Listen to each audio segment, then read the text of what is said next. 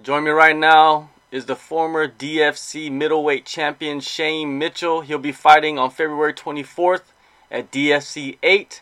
What's going on, Shane? Not a whole lot, mate. Just fight camp. That's about it. Good, man. Um, you're returning after about six months away from the cage. What have you been doing since last summer? Uh, just amping up the skills. Haven't really stopped training at all. Uh, just yeah, train like everywhere all around, just amping up the skills. That's about it. Mm. Now I'm going down to welter. Yeah, just got the professional side of the diet things, cutting the weight. But it's just all part of it, I guess. Well, before we get into that, you know, let's talk about the main event of DFC 6, the title defense against Rich Alchin. Did not go as planned. When you look back at that fight, were there any regrets leading up to it? Uh, no, no regrets really. Just man, he was just strong. He was had that black belt behind him. It's hard to deal with. He got on top of me. I probably underestimated how strong he was actually going to be. Um, with the added skill, of course, and of course the skill uh, come that is the biggest part of it is the skill. But yeah, I suppose I just underestimated how good his ground game actually was. To be honest. What did you come out af- come out of that after that tough loss? What did I get out of it? Yeah. Um, the main thing is my weight. As you know, I just know these boys are getting way too big. It's time for me to go down. I've just been. I knew I wasn't the biggest middleweight, but I've been winning, so I didn't really change it. But after that, I was like, yeah, I'm only going to come across other guys, same amount of strength and skill. So for yeah, do the do the drop to welter and be the bigger guy. All right, let's talk about that drop to welterweight. How long have you been adjusting your body to this new weight class? Oh, pretty much straight after the last fight, I went straight away. Got um, like the professional diet plan. Um, thanks to my sponsor, Supplement Warfare, for hooking me up with that. But yeah, I was straight into it. Pretty much, we didn't uh, hit it hard. We dropped the weight gradually, keeping all the strength. Haven't lost a lot of muscle at all, which has been good. Feel good, feel just as strong. But now I'm just taking on the the lighter guys, which should be great. How is the food? Do you enjoy it?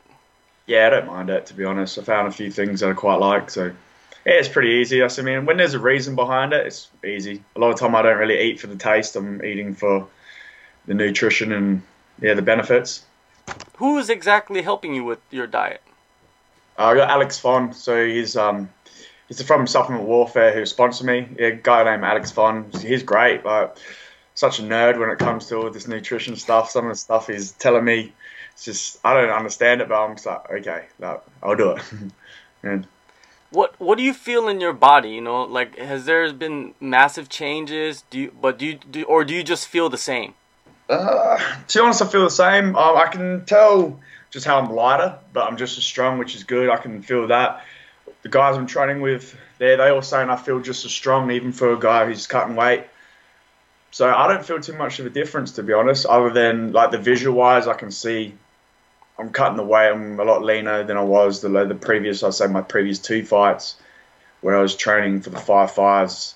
I found training for five fives. I lost a lot of muscle, but I can see now I'm starting to get real toned again. And that welterweight probably is more ideal for me.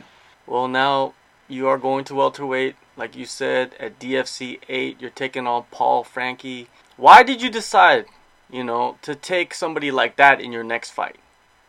Oh, I didn't really decide to be honest. Um, Paul's good. I've seen him fight before. He's good all rounder and he's entertaining. He's not boring. He throws down. I love that. Um, yeah, to be honest, I didn't really think too much into it. I just want to get back in there. Welterweight, yeah, I, I wasn't too phased, but yeah, when they threw out like, "Are you happy to fight Paul?" I'm like, "Yeah, no worries." That's sort of sort of the attitude I had. Didn't really think too much into it. When did you just start uh, ramping up your training camp for this fight? Uh, when we've been at it, the training. So we started the training camp, but as soon as we got the call, like call for the like the matchup was set. But even then, like, I've been still been training pretty hard trying to cut the weight. So we, we'll have had, oh, I don't even know, I've had at least eight, eight to ten weeks doing this. So it's been a good, good camp. But mind you, like I said, straight after that last fight, I was already cutting the weight, so I was still training harder. It's not like I slacked off or had any time off. You must be very eager since you've been training for so long and elevating your skill set. Yeah, definitely. I'm sort of addicted to the training now. I feel lost if I'm not training. I find I'm more just eager to get back in the win column. I just hate being on coming off a loss. I just don't like that feel. The biggest eager is to get the win back. Other than the diet, have you added anything new to your regiment? Nah, not a whole lot to be honest. Like I said, just working a lot with down with ISO with Matt Jones, just amping up the groundwork, the or the jiu-jitsu.